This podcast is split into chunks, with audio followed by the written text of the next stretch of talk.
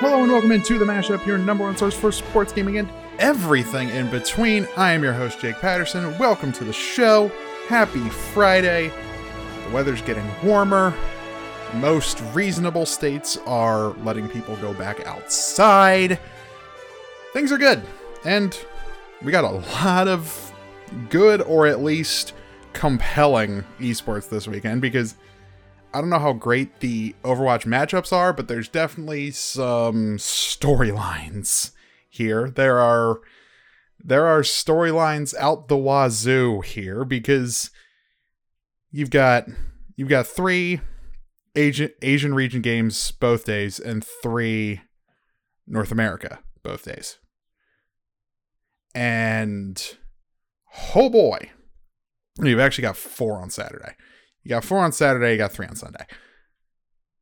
But two of those really jump out at me because I think we've kind of determined that Asia is just a tad bit overrated because they've just been beating up on each other.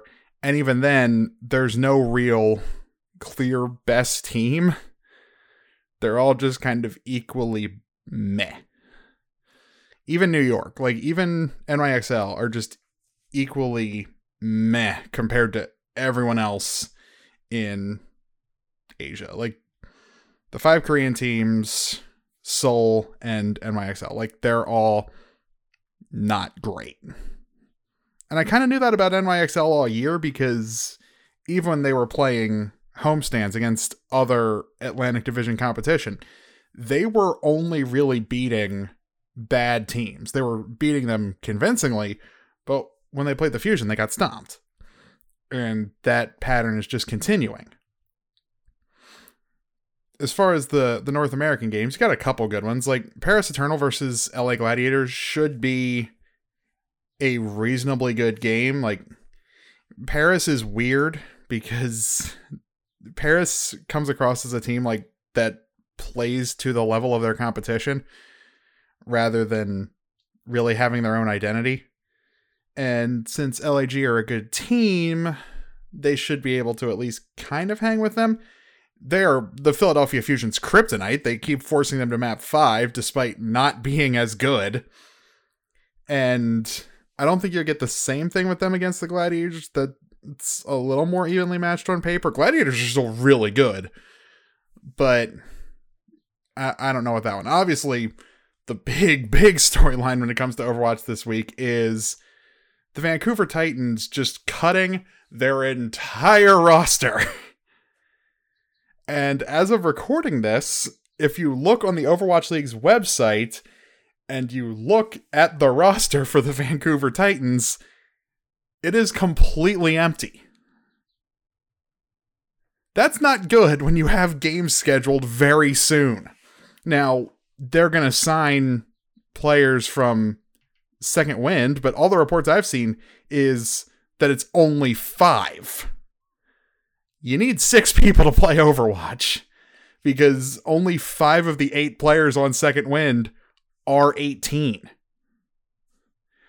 They're going to sign Caden Shredlock, Dalton, Hegan, and Roof.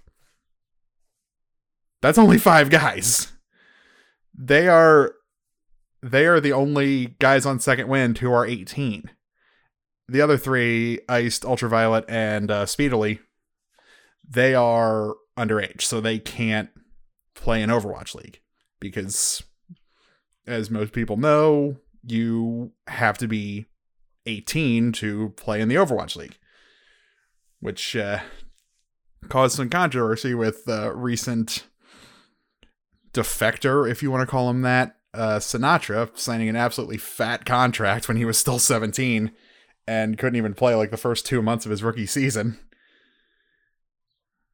But yeah, right now, I mean, obviously they're going to sign a sixth player.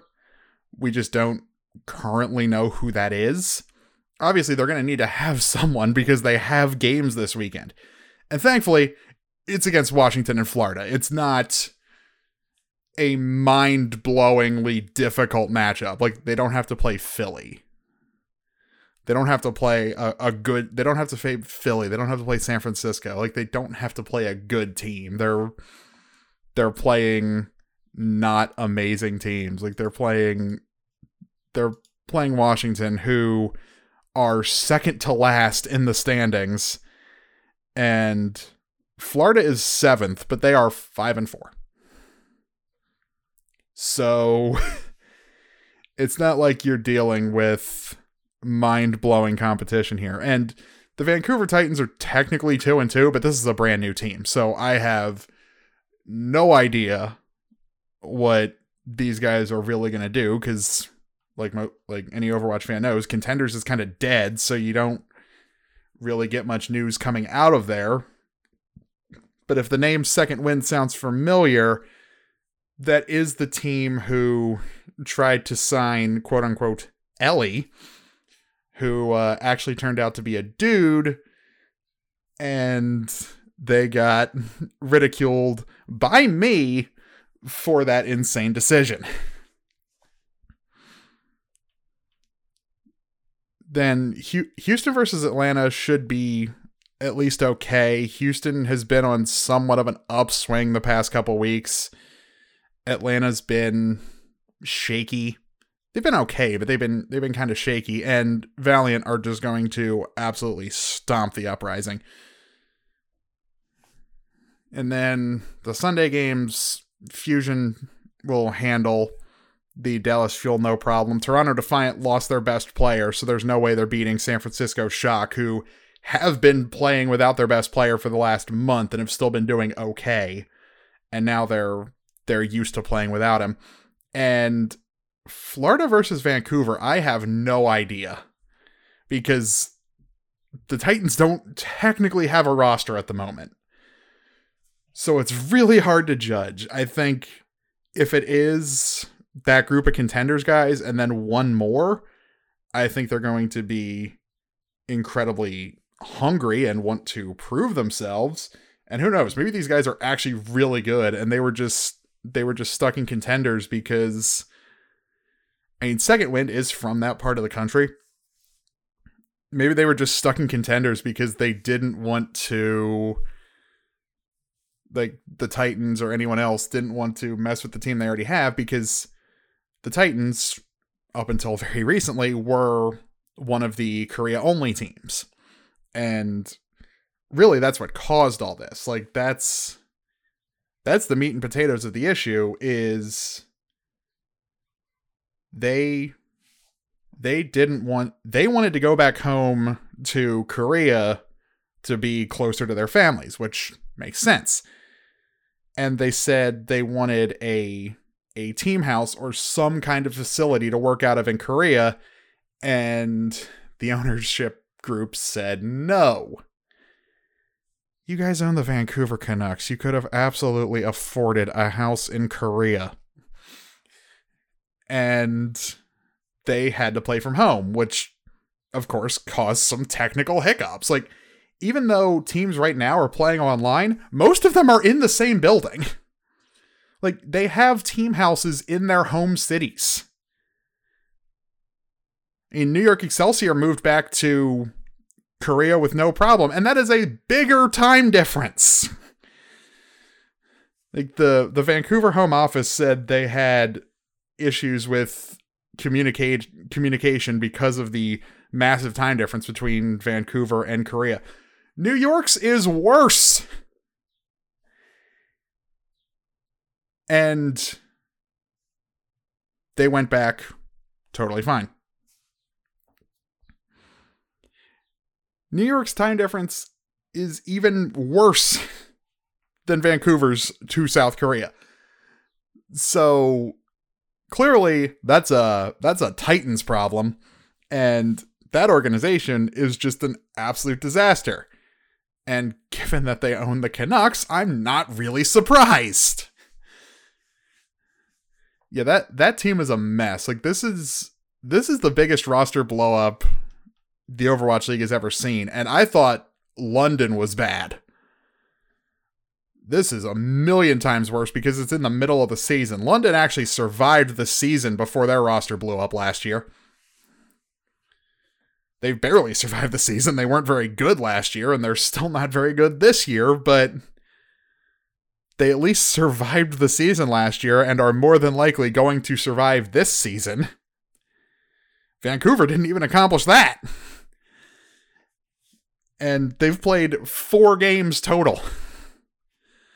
They played four games total, and more and more details have been coming out because after all the technical hiccups of their first set of online matches, they refused to practice. They refused to even play for the team. So the team decided, all right, well, we're going to bring you back to Vancouver so you can be in the team's facility. And by all accounts, this facility is really nice. like, if the contenders guys from Second Wind are moving into it, are like moving to Vancouver right now, and they're getting a facility this nice, like, it is a massive facility. It's got a gym, it's got a personal chef, it's fully stocked. Like, that sounds like a dream. I mean, I know I'm I'm American, so me being in Vancouver right now would not be as big a deal as someone from South Korea who's in Vancouver. Like, rather than the other side of one of the world's largest oceans, it's the other side of one of the smaller continents. But still, like, I would. And Vancouver, the the ownership group, not necessarily the team themselves, have botched this entire thing because fans of the Vancouver Titans weren't actually fans of the Vancouver Titans. They were fans of Runaway. The the original name of that team. Like they just recruited an entire roster. And they didn't really do much to create their own identity. It took them it took them half the se- almost over half the season last year to even get a dedicated translator. So they had like super limited availability to English speaking media, which last time I checked is what they speak in Vancouver. So they had no way to connect really at all to their the local audience. And it showed because they didn't have that much of a fan base because I mean you're you're not going to connect with a team that doesn't speak the same language as you at least as well like because sure New York Excelsior they are an all Korean roster but they immediately hired a translator. They immediately were doing interviews through translators with subtitles. There was plenty of translated media to find a way for this team to connect with a New York audience. They didn't hire a translator, they didn't do anything to establish their own identity. Like, the Vancouver Titans didn't have an identity. They were just, oh my god, this team is really good, and they used to be called Runaway. They weren't Runaway anymore. They didn't even have the same colors. They switched to that very typical Vancouver blue and green. His Runaway's primary color was pink and I mean that was already taken by uh by Guangzhou, but still, or uh not not Guangzhou, um, Hangzhou.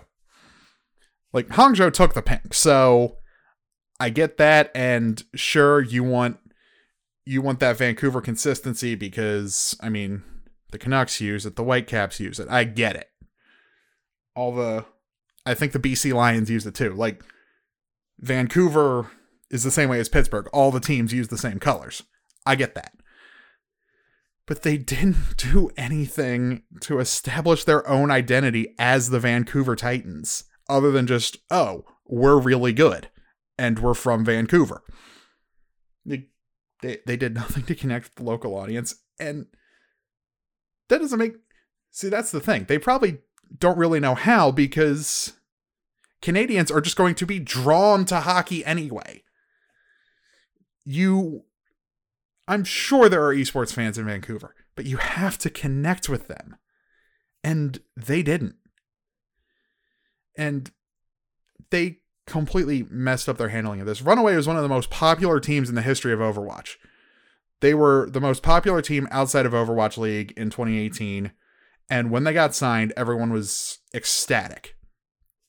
But they did nothing to capitalize on that. And now they have to pay the price and throw a team of contenders players out there in the middle of the season. Who knows? This might work better. This might force them to develop an identity for this team because you're going to need one. Like next season, if and when you can do homestands again, you want people to show up. You want butts in seats in Vancouver.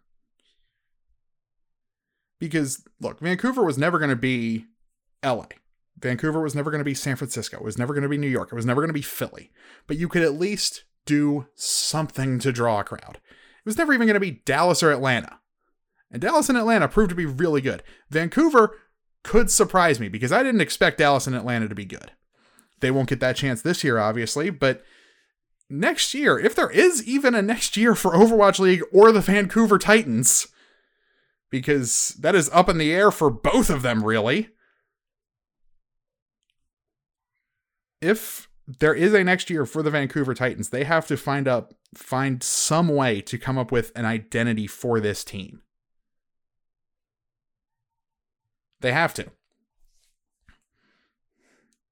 Like most of the other successful teams have done it. I'll, I'll use my team as an example, the Fusion. They they have all the Philly connections. They they did the same thing basically. They they have the black and orange of the Flyers. It is the same shade of of orange. But they did the it's always map 5 in Philadelphia thing. They had the the Poko bomb. Like they did stuff to market the team to Philadelphia. It helps that more of the players are from areas of the world where English is significantly more common. Like Poko doesn't need to speak through a translator. He just speaks English with a really thick French accent. Funny Astro is British. Like you it was a little bit easier for them because you have people who speak English, but they aren't American, so it's still a weird connection. And they made it work. New York Excelsior made it work too, and that was more of a challenge because they had a team of all Koreans. Vancouver Titans should have followed their lead. And they didn't. And now they're paying the price. So I don't know what's going to happen to the Titans the rest of the way. Hopefully they can actually finish the season because they don't currently have a full roster. And they had a really good team. They had the runners up of the 2019 season. I don't get it. I don't get it at all, but we'll we'll see the rest of the way. Lucky for them, like I said, they have two very easy matchups this weekend. And they probably could win them. But it's going to be a challenge. And it's going to be a challenge for them to establish any kind of identity as the Vancouver Titans. I hope they can because like their their logo and the the team name, like their entire concept is really cool. They had they had one of the better better logos of logos, names, color schemes, everything of the the expansion teams. They were they were among the the better options. So we'll see what happens. But that's all I got for Overwatch League. Up next, the other Active Blizzard League, who, despite also not being able to do home events, is doing a lot better. We'll get into the COD League up next here on the mashup. All right, so I don't normally like talking about drama, but we have more drama. It's nowhere near as bad as what's going on in Vancouver with the Titans, but it is still a thing that needs to be discussed because it's honestly very similar to the Doublelift situation with Team Liquid, where for whatever reason, a player got benched and that information was not communicated to the player himself. Now, this is not a team I thought would be responsible for this, or a player who it would happen to. The Chicago Huntsmen and Gunless. I didn't think this would really happen to Chicago. I thought they were above stuff like this. And I mean, it's clear they benched him because General was on Twitch scrimming with the rest of the huntsmen and Gunless was noticeably absent. So that's definitely a sign that, okay, he got benched, but no one told him. He had to hear it from outside sources. His direct quote from his Twitch stream on Monday I didn't even know I was benched until Monday. I'm guessing he said today. Nobody wanted to say a word to me. Ain't that sad? The only reason I learned that everything was happening was from effing other people. None of my teammates wanted to say a word to me on what was happening. Now, if all of that is true, which I have no reason to believe it isn't, that's a bad look for the Chicago roster and and management. That is a bad bad look for one of the early, the one of the preseason favorites to win the whole thing. They were my preseason favorite to win the whole thing. And that has definitely changed given their struggles the past couple events and now this. Like I don't know what's going on with them. He hasn't been playing that great.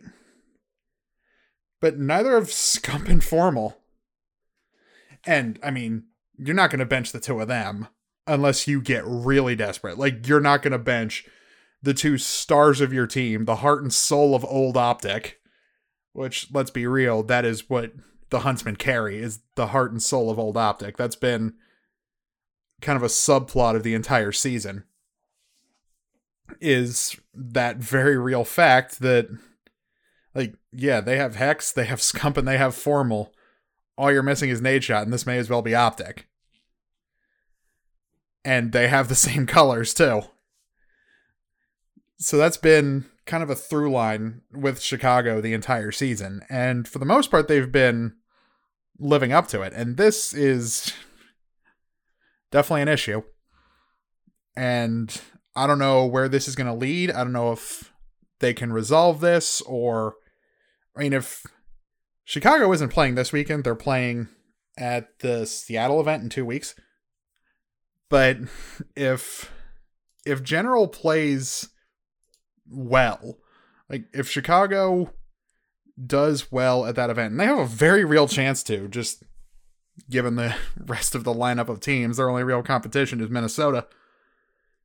They might go with General for the rest of the season and probably just trade Gunless. Because if he's mad about getting benched with no one communicating that information to him, there's gonna be problems with the rest of the team. Even if they can kind of patch things over, that'll still be in the back of his mind. And it sucks that they did it that way, but I mean, they should have told him. And the fact that none of the rest of the team wanted to talk to him either, it wasn't just the coaches and Hecz, like it was everybody, tells me there's a little bit more going on there. There's a lot going on there that we don't know about and probably never will. Unless he gets traded or leaves the team or does something and then just comes out and talks about it because he can. But as long as he's on the team, he's probably not going to talk too much about it. And even after he leaves, he probably won't talk that much about it. But that's enough of the drama. Let's talk about the actual schedule for this weekend. And another team also made a lineup change, Optic LA, but I don't think there was as much drama involved. They took they took JCap out and put Chino in in his place.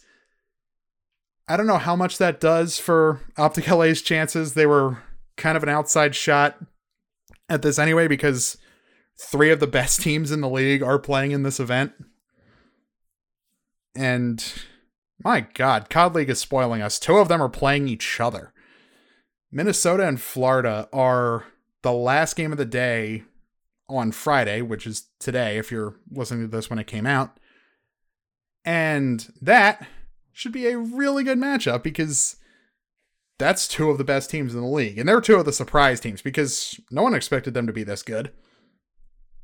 Like, Florida was the team of cast offs from everyone else that no one wanted, and they've played incredibly well together. And Minnesota was just a lot of young guys, and they've turned out to be really good. They've turned out to be really, really good. And I'm hoping these other matchups can at least be semi interesting. Atlanta versus Paris should be okay because Paris is a solid lower middle tier team. London and Optic LA should be decent enough too. I have very little hope that New York versus Toronto will be good. The only way that'll be good is in the same way that uh that the very famous infamous uh, Boston Uprising versus Houston Outlaws match from the Overwatch League, where in an attempt to win three games, they needed to play seven maps. I think this game will be very similar to that because these are the two worst teams in the league. These are 100% the two worst teams in the league. And they're playing each other in prime time. That's not amazing, but they made all these schedules months ago, so I can't fault them too much. But Minnesota and Florida should be really good. Minnesota and Florida should be really, really, really good. As far as the whole weekend goes, I mean, let's be real here. There are three teams with a chance to win this thing Atlanta, Minnesota, Florida. That's it. I mean, something crazy could happen, but given the fact that Toronto and New York are in Group A with Minnesota and Florida, probably the second and third best team at this event in a same group as the two worst. Yeah, not going to end well for them. Not going to end well for them at all. I think my actual pick might be Atlanta, just because they're Atlanta. But I say Florida and Minnesota both have a very good chance to win the whole thing. Like, I wouldn't be surprised if it's any of those three. I think Florida's a little bit more likely than Minnesota just because this is their home series. And they could match both Atlanta and Dallas in that in winning their home series, like Atlanta, and winning two, like Dallas. So yeah, we'll we'll see how this goes. I'm I'm definitely interested to see what happens this weekend because other than that one change to Optic LA, these are mostly the same teams. Like New York Subliners have changed their lineup so many times it's hard to tell. Same thing with Toronto because they signed 10 people. And a uh, whole lot of good uh, that did them because they're terrible. But I'm thinking I'm thinking your your Group A winners game is probably Atlanta and London. That should be really good. And then your both your Group B and both your Group B second round games are going to be absolute stomps because no matter who wins out of New York and Toronto, they have to play the winner of Minnesota and Florida. And they any combination of those four teams ends with a stomp by Minnesota and Florida any combination of of those teams of New York and Toronto playing either Minnesota or Florida ends in a complete stomp. Like absolutely dominant 3-0. Because these teams are actually good at search and destroy. So it's not like they can get they can get a lucky win on search because they're not going to win search. Like the first the next truly interesting game is when Minnesota or Florida play Atlanta. And then the finals because it'll be some combination of those three teams in in the finals. Because that's just that's just how it always goes. And of course something crazy is going to happen and like Paris will beat Atlanta or something crazy like that because that's just what happened. That's just what happens at all of the online events so far. But I think this one, this one might be the first one to go a little bit more chalk. And that's okay because let's be real here. There are five legitimate title contenders in the Call of Duty League right now Atlanta, Chicago, Dallas, Minnesota, Florida. Not in that order necessarily. I'd probably say Dallas, Atlanta, Minnesota, Chicago, Florida. But you still have five. That's about 40 ish percent of the entire league. In your first year, having just under half the league at, in conversation for title contention, that's nuts.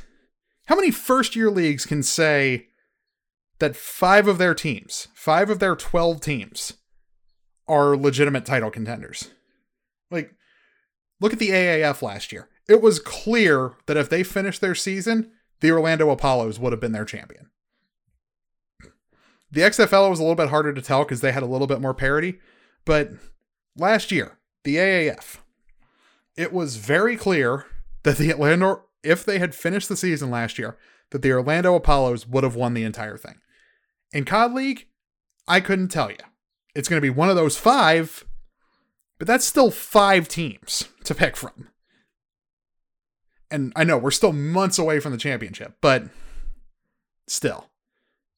Like the fact that about halfway through the season, little actually right at the midway point of the season, there are still five teams in a legitimate title conversation is insane. Normally, teams would be weeded out by now. And honestly, that's a good thing because not a lot of esports leagues, especially American esports leagues, have this kind of parity. They just don't. Like, Overwatch League doesn't have this. The LCS definitely doesn't have this. It's kind of refreshing to not be able to pick the winner a month into the season. I mean, we're more than a month into the season. We're about three months into the season, but still. It's nice. It's a nice change of pace after it's gotten to the point in that se- in the season where it's pretty clear that the Philadelphia Fusion are the best in the Overwatch League or a month into the LCS spring split it was very clear Cloud9 were going to win the whole thing. Like it's nice to have unpredictability. To not know with very little shadow of a doubt to to know who's going to win. Because I'm not sure. I'm legitimately not sure. I can narrow it down to those 5. I can't go any lower than that because all 5 of them have a chance. All 5 of them have won events and all 5 of them have a chance to win the whole thing. And I wouldn't be surprised with any of them at all. Any one of those five teams could win. And I'm excited for the rest of the season because the season runs through the the regular season runs through the end of July. We've still got two and a half more months of regular season COD League. And who knows, maybe the championships will be able to happen with a crowd. I hope they can. But we'll see. Obviously, that's a situation that changes daily. So we'll have to see about that one, but I'm I'm remaining optimistic that the COD League, at least the championships, will be able to be played in front of a crowd. And hopefully they can, because that would be awesome. Same thing with Overwatch League. And the LCS Summer Finals. Like, all of it. But we'll have to see. We'll have to. That that is very much a wait and see game. But that's what I've got for COD League. Let me know your predictions on Twitter at RealPatterson50 at mashup underscore pod. Let me know what you think is gonna happen this weekend. Do New York and Toronto have any chance of even getting to Sunday? I don't think they do, but you never know. but let me know on Twitter. I- I'd love to know what you guys think. But one more segment left in the show with the um, quarantine trickle of traditional sports news, and we'll wrap it up. That's up next here on the mashup. So, the first two stories of this last segment are just proof we need sports back and we need them back as soon as possible because people are losing their freaking minds. And we'll start with the Caps because I have a lot more to say about Earl Thomas since that more directly impacts my team. Anyone who knows me knows I am far from a Caps fan.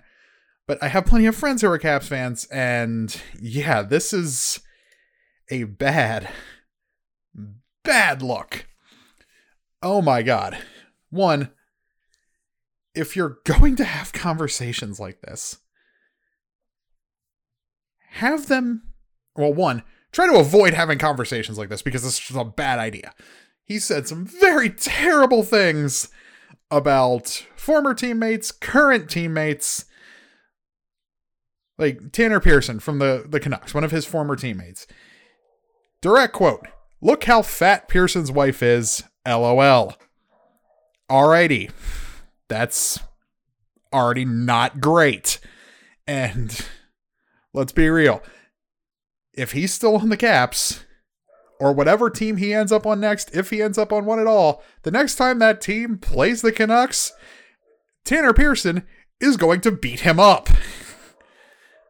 And he will have deserved it. Then his two line mates with the Capitals. He shared a post from the Capitals about about their their Instagram series between two blue lines with the with the message my line mates could you imagine f they're losers yeah this is bad this is so bad one, if you must have a conversation like this, don't have it on Instagram where everything is saved forever. And it's 100% saved forever. Have it on Snapchat if you must. I mean, I'm not condoning this at all. But if you're going to talk trash about your teammates and former teammates and their significant others, don't do it really don't do it on social media at all. Try to avoid doing it. And yeah, there's just so much dumb going on here. One, having this conversation in the first place because it's incredibly dumb. Two, doing it on Instagram where it's very easy to get access to. Any hacker worth half their salt could probably get access to this. And three, making an apology. I mean, he apologized, but yesterday my friend's Instagram account was hacked and an individual circulated images that are representative of private conversations I was a part of. I fully recognize how inappropriate and offensive these comments are and sincerely apologize to everyone for my actions. I am committed to learning from this and becoming a better person by taking time to determine how to move forward in an accountable, meaningful way. I am truly sorry. That sounds like a YouTuber apology if I have ever heard one. Slightly better than a YouTube apology, but it has that same energy. If if you know what I mean. Like this is really bad. And it's now fallen on his younger brother too, who was playing college hockey at the University of Manitoba. They kicked him off the team. And if we're being honest, that's probably going to happen to Brendan. It's going to happen to Brendan Leipsic. Jeremy's already gone. He is removed from the University of Manitoba Bison's men's hockey team, which, like I said, is probably deserved. And he wasn't even talking about his own teammates. He was just saying terrible things about his brother's teammates. What do you think is going to happen to him? The Caps just said, we will handle this matter internally. I have no idea what that means. That's very much PR speak. And it means they're probably going to cut him. But let's be real here. Brendan Leipsic has been in the NHL for five years. He's played on five different teams in those five years. That's not a great track record. Like, NHL players, most NHL players don't play on five teams in their entire career. The average, I would say, is about three.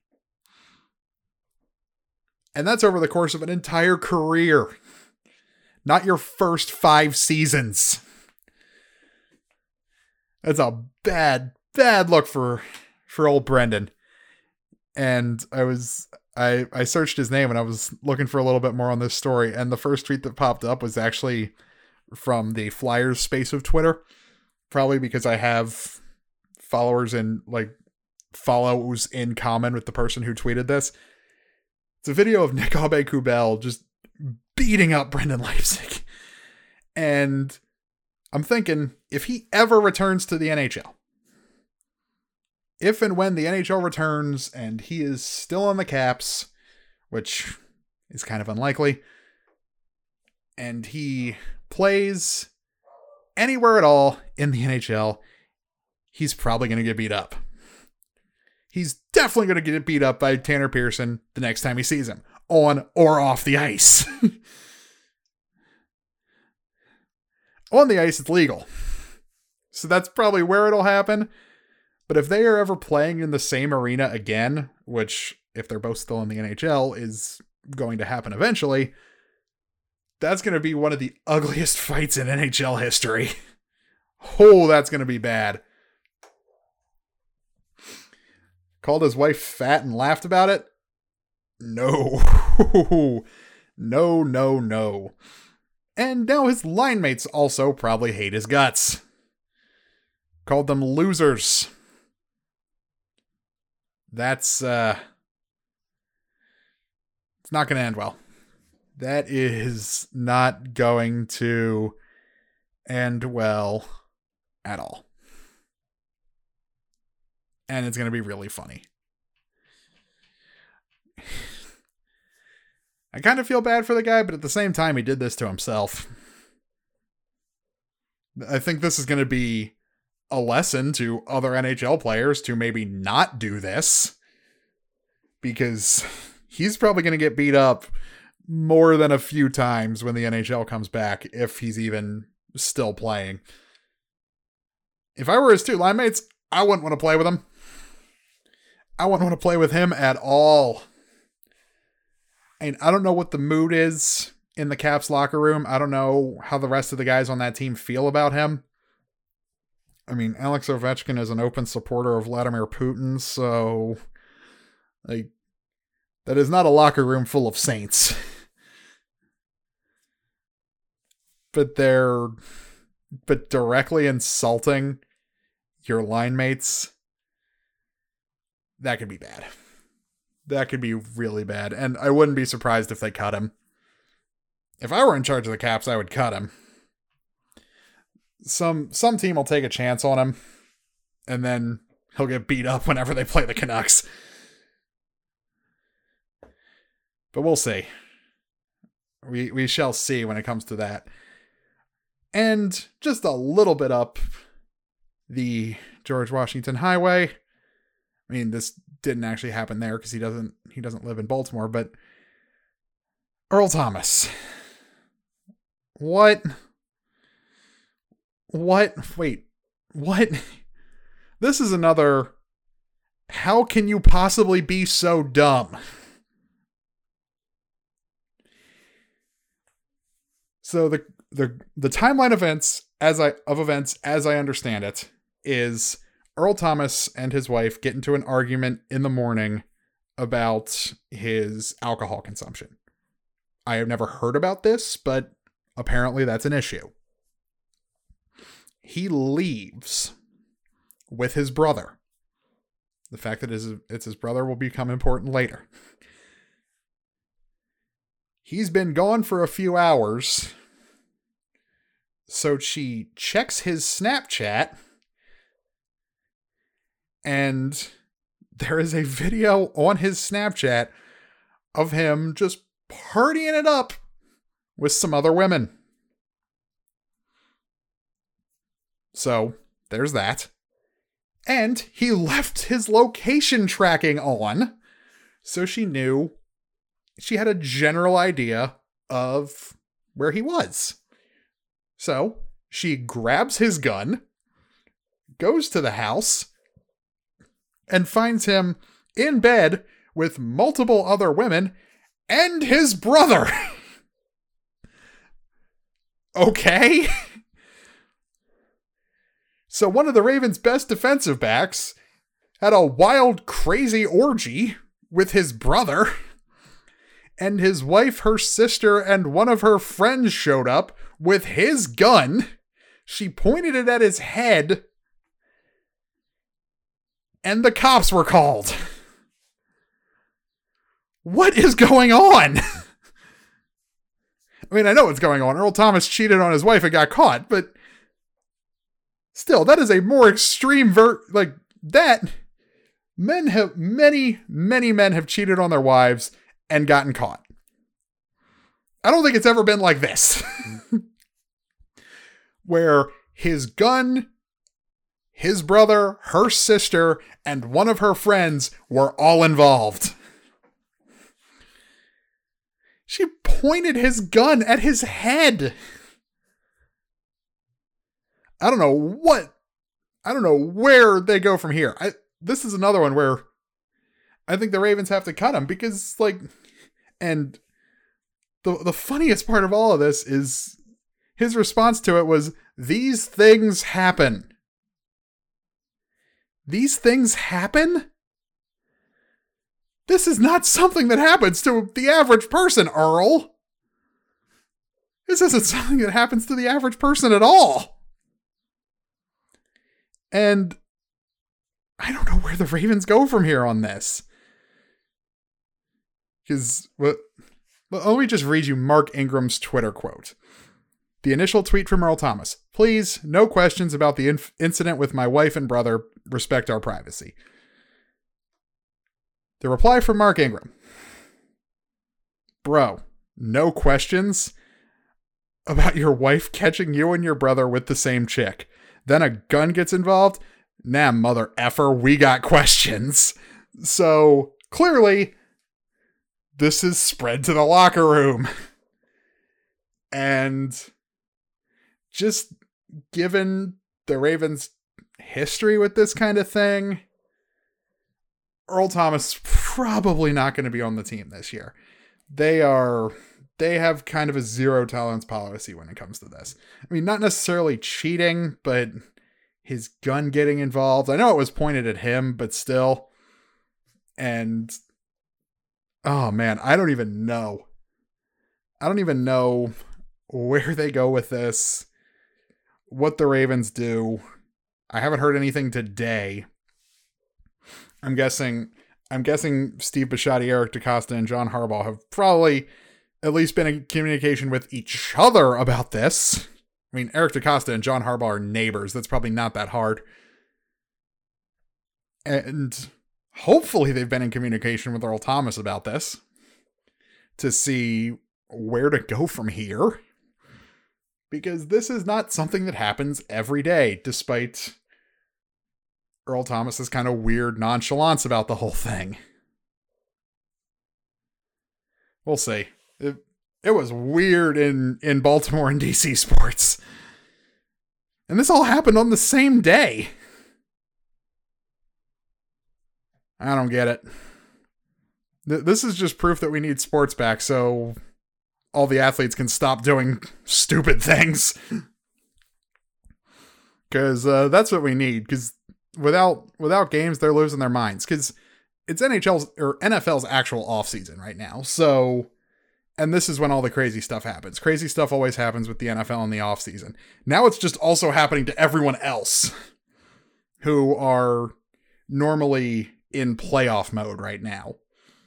Or the teams who have been eliminated or didn't make the cut are just at home doing nothing, trying to recover from the toll that a long season and possibly playoffs took on their bodies. So I don't know where the Ravens go from here. I don't know where the Caps go from here. It's definitely an unusual situation, but it's just further proof that 2020 is absolutely insane. But there is hope. There is hope. We will have sports back soon. Both the NBA and Major League Baseball are sending their return plans to the players' unions soon. And a lot of the talk, at least for baseball, is that they'll do like a second spring training at in like mid to late June and then start the season at the beginning of July, which I'm good with. I can wait. I can wait a little bit longer. I have no problem waiting a little bit longer. Same with the NBA and the NHL. If you want to come back in like late June, early July, I don't care because normally that's the time of year where there's not a whole lot of sports going on. You get individual baseball games and they really don't mean all that much. Individual base individual regular season baseball games don't actually mean all that much in the the grand scheme of things. I think they'll mean a little bit more now. People will be more excited for them. But and it's probably not going to be a full 162 game season. It's probably going to be more like 120, which should be the number anyway. So hopefully that can progress. It's good to see them finally planning instead of just continuously kicking the can down the road. Like MLS players are already back to training. Like they're probably going to be the first to come back. Like other than golf. Golf already made a plan. They made a plan like a month ago, and I very much respect them for it. And obviously, UFC is back this weekend, but like team sports, the the more traditional thing you think of when you think of sports, We'll hopefully be back soon. And if California and Oregon can stop being stupid and say, "Oh, hey, we need to wait until there's a vaccine," Dude, there's not a vaccine for SARS. There's not a vaccine for MERS. And that outbreak was years ago. We still don't have a vaccine for either of those things. And did I mean those outbreaks never got that bad in the US, but did we completely cancel events waiting for a vaccine for them? No. I I have a conspiracy theory that I think certain governors have enjoyed the captive audience they've had for the past two months and don't want to give that up just yet during an election year. But I won't get too much into politics because I, I hate it too. But the NBA and MLB are making plans to come back. I have to assume the NHL is too. Just they may not be as far along. And as a native of the state of Maryland, I do have at least some appreciation for the sport of lacrosse, and the Premier Lacrosse League and NBC have come to an agreement to do a full two week long tournament in July to fill the the gaping void the Olympics left in the summer. I mean, the Olympics next year are going to be absolutely insane, but there, there's a, vo- a gaping hole in this summer with no Olympics. And now we have two weeks of lacrosse, and I I enjoy a good lacrosse game.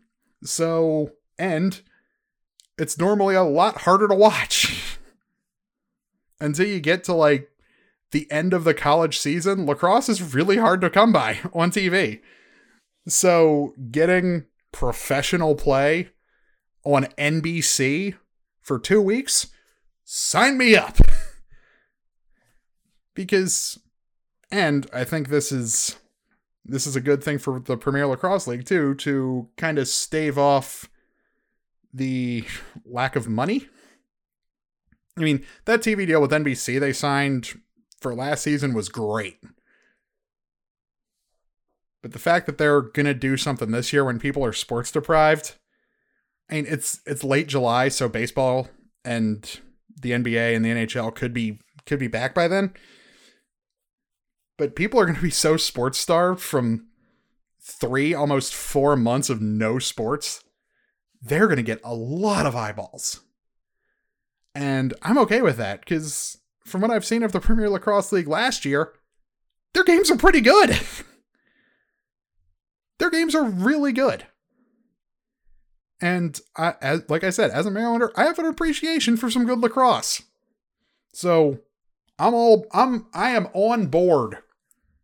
I am on board with a two week lacrosse tournament to fill the gap that the Olympics getting bumped to next year created. So there there is a light at the end of the tunnel. If uh, if the other 48 states could just put some pressure on, or other 47 could uh, just put some pressure on uh, California, Oregon, and Illinois to stop being stupid, we'll be able to enjoy a crap ton of sports this fall. And it's going to be so good. Because let's be real, if if the other states are completely open, there's no way those two are going to stick to that. There's no way. And I think I think other states aren't going to be that dumb. Because that's too much time to keep doing this. But not going to get into that. That that is a topic for someone else much more informed than an idiot talking to his into his mic in a spare bedroom in his house about sports and video games. But that is it for today's show. Hope you all enjoyed. Hope you all enjoy your weekends. Enjoy whatever you're going to watch this weekend, and I will talk to you on Tuesday. See you then.